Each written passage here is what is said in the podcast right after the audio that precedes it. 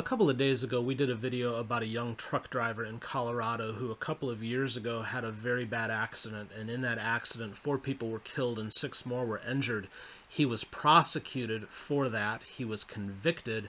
And as a result, he was sentenced to 110 years in prison, which unfortunately was the mandatory sentence. Uh, we expressed in that video that we felt that was outrageous, and it would seem that most of the internet agrees with us. There's a change.org petition to have his. Uh, uh, governor in Colorado grant clemency, and that petition has almost 5 million signatures on it now. It's one of the best performing change.org petitions ever. Unfortunately, the story doesn't stop there, though. Uh, Kayla Wildeman, who was one of the prosecuting attorneys on this, was given a memento of the occasion by one of her colleagues and I have a screenshot here. Kayla did a Facebook post with this quote unquote award she was given, and you can see it on screen if you are watching on YouTube or Rumble. This is a set of brakes from a semi with a little plaque on it with Kayla's name and some words to commemorate the conviction that she was able to achieve on this case. Now, most certainly, uh, you're going to look at that and say something to the effect of, What the hell? Uh, we certainly did. I certainly did.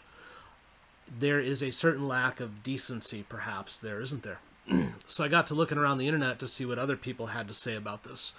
And some of the gems that I found were that Kayla Wildeman is the perfect example of a soulless human being walking on the earth. Uh, another one, it would be a damn shame if someone doxed Kayla Wildeman from the Colorado area. Uh, Kayla Wildeman, you may have gotten him 100 plus years and he will get out of this because God don't like ugly, but you, you will burn in hell for this. Another one says, We as a society should simply bully Kayla Wildeman into quitting her job. And then yet another said, Kayla Wildeman in particular is the very face of evil.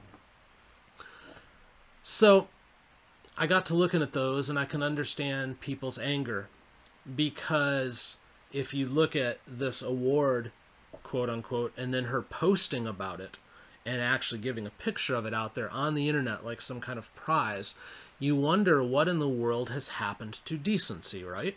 This would certainly, you would think, be uh, categorized as not decent.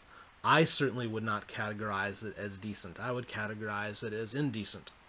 But here's where the problem comes into play. The more and more I got to thinking about it, the more and more I realized that how do we define decency anymore in our society? How? You know, it can't be defined because if you think about it, we don't exist as a society in any kind of common space anymore. We really don't. It used to be that decency was defined uh, by things like a common religion or common community standards, stuff like that. But we've torn down religion for the most part and at the very least changed it tremendously. Uh, and any kind of community standards have been replaced more and more by uh, what can best be defined as live your truth, right? So, because we've lost that common kind of bond that made our community and our common space, we've all retreated to sides. So, the problem with retreating to sides is that we're not talking. In fact, do yourself a favor and go and Google the phrase loss of decency. And what you'll find are a bunch of articles that are politically bent to either the right or the left, and how those two groups might define what decency is, and who they would call out as being decent or indecent. But you will play hell trying to find any kind of common theme. But if you think about it, this kind of makes sense, doesn't it? Because we don't unite around common themes anymore. We've become right or left, yes or no. For example, how do we define ourselves? It's stuff like are you pro life or are you pro choice? Are you for the right or the left? Are you pro cop or are you defund the police? Are you a capitalist or are you a socialist? Are facts more important to you or are feelings more important to you? Do you believe in traditional marriage or do you support gay marriage? Are you for equal opportunity or are you for equity? Are you for people controlling the government or the government controlling the people? And the list could go on and on and on, couldn't it? But that is exactly how we define ourselves now. There's no common space. But because there's no common space and because we're divided, there's no way to make a framework where we can define exactly what decency means because it means different things to each side.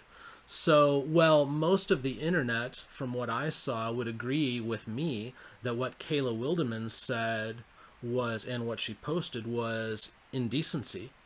Unfortunately, there's also examples out there of people who think it is decent. And how do those two groups meet? I don't know how they do in this example or in any other, because again, we're so divided. But because we can't make a common definition of decency because we can't make a common definition of anything right now because we're so divided, then how exactly do you apply standards? And the answer is ultimately you don't. And the Kayla Wildemans of the world know it. And until we get to a point where we can all come together and define what is right and what is wrong and what is good and what is bad in our society, until we can set common standards and a common meaning to what is right and wrong, then the Kayla Wildemans and the other people like her of the world will just continue to let us down.